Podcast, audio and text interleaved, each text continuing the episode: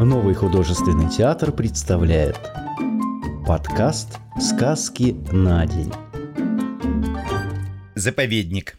Отрывок. Татьяна взошла над моей жизнью, как утренняя заря. То есть спокойно, красиво, не возбуждая чрезмерных эмоций. Чрезмерным в ней было только равнодушие. Своим безграничным равнодушием она напоминала явление живой природы.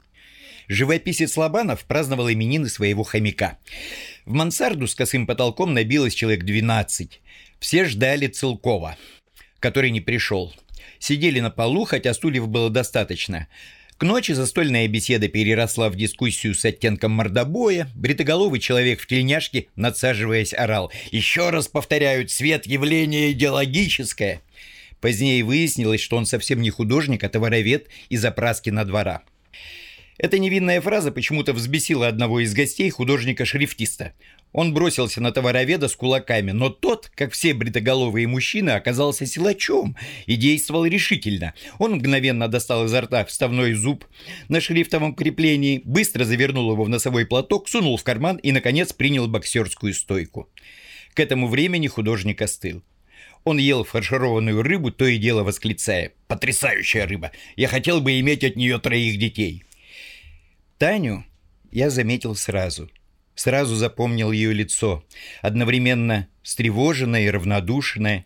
С юных лет я не понимал, как это могут уживаться в женщины безразличие и тревога. На бледном лице выделялась помада, улыбка была детской и немного встревоженной. Далее кто-то пел, старательно изображая вора-рецидивиста, кто-то привел иностранного дипломата, оказавшегося греческим моряком, Поэт Карповский изощренно лгал, говорил, например, что его выгнали за творческое хулиганство из международного пен-клуба. Я взял Татьяну за руку и говорю, пошли отсюда. Лучший способ побороть врожденную неуверенность – отдержаться как можно увереннее. Таня без колебаний согласилась. И не как заговорщица, скорее как примерное дитя, юная барышня, которая охотно слушается взрослых. Я шагнул к двери, распахнул ее и обмер. Впереди блестела пологая мокрая крыша. На фоне высокого бледного неба чернели антенны. Оказывается, в мастерской было три двери. Одна вела к лифту, другая в недра отопительной системы и третья на крышу. Возвращаться не хотелось. Тем более, что, судя по окрепшим голосам, вечеринка приближалась к драке. Помедлив, я шагнул на громыхающую кровлю. Таня последовала за мной. Давно, говорю, мне хотелось побыть в такой романтической обстановке. Под ногами у меня валялся рваный башмак, печальная серая кошка балансировала на остром гребне. Я спросил, бывали раньше на крыше? «Никогда в жизни», — ответила Таня, добавив. «Но я всегда ужасно завидовала Терешковой. Там, говорю, Казанский собор, за ним Адмиралтейство, а это Пушкинский театр. Мы подошли к ограде. Далеко под нами шумел вечерний город. Улица сверху казалась безликой, и ее чуть оживляли наполненные светом трамваи. Надо, говорю, выбираться отсюда. По-вашему, драка уже кончилась? Не думаю. Как вы сюда попали, ну, в эту компанию? Через бывшего мужа. Он что, художник? Не совсем. Под лицом оказался. А вы? Что я? Как вы сюда попали? Меня заманил Ломанов. Лобанов. Я у него картину приобрел из снобизма. Что-то белое с ушками вроде кальмара. Называется «Вектор тишины». Среди них есть талантливые живописцы. Да, например, Целков. Это который в джинсах? Целков – это который не пришел. А, ясно. Один повесился недавно. Его звали Рыба, прозвище такое. Так он взял и повесился. О, Господи, из-за чего? Несчастная любовь? Рыбе было за 30, его картины не продавались. Хорошие картины? Не очень. Сейчас он работает корректором. Кто? – вскричал я. Рыба. Его удалось спасти. Сосед явился к нему за папиросами. Надо, говорю, выбираться. Мелко ступая, я приблизился к чердачному окошку, распахнул его, протянул девушке руку. «Осторожно!» Таня легко скользнула в оконный проем, я последовал за ней. На чердаке было темно и пыльно. Мы перешагивали через обернутые войлоком трубы, нагибались над бельевыми веревками. Достигнув черной лестницы, спустились вниз, затем проходными дворами вышли к стоянке такси. Шел дождь, и я подумал, вот она петербургская литературная традиция. Вся эта хваленная школа есть сплошное описание дурной погоды. Весь матовый блеск ее стиля – асфальт после дождя. Затем я спросил, как там ваши папа с мамой? Волнуются, наверное? Уже 15 лет я неизменно задаю симпатичным девушкам этот глупый вопрос. Три из пяти отвечают. Я живу одна, так что волноваться некому. Этого-то я и жду. Старая истина гласит, на территории врага сражаться легче. «Нет у меня родителей», – печально ответила Таня. Я смутился. «Простите, говорю, за бестактность». «Они живут в Ялте», – добавила Таня. «Папаша – секретарь райкома. Тут подошла машина. «Куда ехать?» – не оборачиваясь, спросил шофер. «Дзержинского, 8». Водитель недовольно шевельнул плечами. «Пешком могли дойти. Рассчитаемся, говорю». Водитель повернулся и отчеканил. «Благодарствуйте, сударь, век не забудем такой доброты». Мы подъехали к Таниному дому. Кирпичный фасад его на метр выдавался из общей шеренги. Четыре широких викторианских окна были соединены перилами. Водитель развернулся и уехал, сказав Ауфидерзейн. Пологие ступени вели к тяжелой, обитой брезентом двери. Тысячу раз я бывал в подобных ситуациях. И тем не менее волновался. Сейчас она поднимется на крыльцо, и я услышу «Спасибо, что проводили». После этого надо уходить, топтаться в подъезде неприлично. Спрашивать, не угостите ли чашечкой кофе? Позор.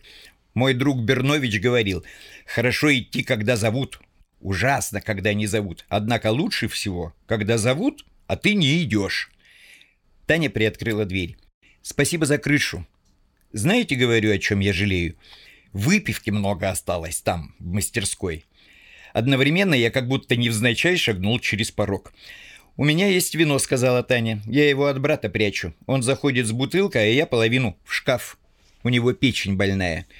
Вы, говорю, меня заинтриговали». «Я вас понимаю», — сказала Татьяна, — «у меня дядя хронический алкоголик». Мы сели в лифт, на каждом этаже мигала лампочка, Таня разглядывала свои босоножки, между прочим, дорогие босоножки с фирменным знаком Роша. За ее спиной я видел написанное мелом ругательство «Хула без адреса». Феномен чистого искусства. Затем мы оказались в неожиданно просторной комнате. Я увидел гипсовую Нефертити, заграничный календарь с девицей в розовом бюстгальтере, плакат трансатлантической аэролинии, на письменном столе олели клубки вязальной шерсти. Таня достала бутылку Кагора, яблоко, халву, покоробившийся влажный сыр. Я спросил, где вы работаете? В канцелярии Литмо, а вы? Я говорю, репортер. Журналист? Нет, именно репортер. Журналистика – это стиль, идеи, проблемы, а репортер передает факты. Главное для репортера не солгать. В этом состоит пафос его работы. Максимум стиля для репортера – немота, в ней минимальное количество лжи. Разговор становился многозначительным. Я вообще не любил говорить о своих литературных делах. В этом смысле я, что называется, хранил целомудрие. Чуть принижая свою работу, я достигал обратной цели. Так мне казалось. Когор был выпит, яблоко разрезано на дольки, наступила пауза, в такой ситуации разрушительная. Как ни странно, я ощущал что-то вроде любви. Казалось бы, откуда? Из какого ссора? Из каких глубин убогой хамской жизни? На какой истощенной скудной почве вырастают эти тропические цветы? Под лучами какого солнца? Какие-то захламленные мастерские, вульгарно одетые барышни, гитара, водка, жалкое фрондерство. И вдруг, о господи, любовь. До чего же он по-хорошему неразборчив, этот царь вселенной? Далее Таня чуть слышно выговорила. «Давайте беседовать. Просто беседовать». За три минуты до этого я незаметно снял ботинки. Теоретически, говорю, это возможно. Практически нет. А сам беззвучно проклинаю испорченную молнию на джемпере. Тысячи раз буду падать в эту яму. И тысячу раз буду умирать от страха. Единственное утешение в том, что этот страх короче папиросы. Окурок еще дымится, а ты уже герой. Потом было тесно, и были слова, которые утром мучительно вспоминать. И главное, было утро как таковое, с выплывающими из мрака очертаниями предметов.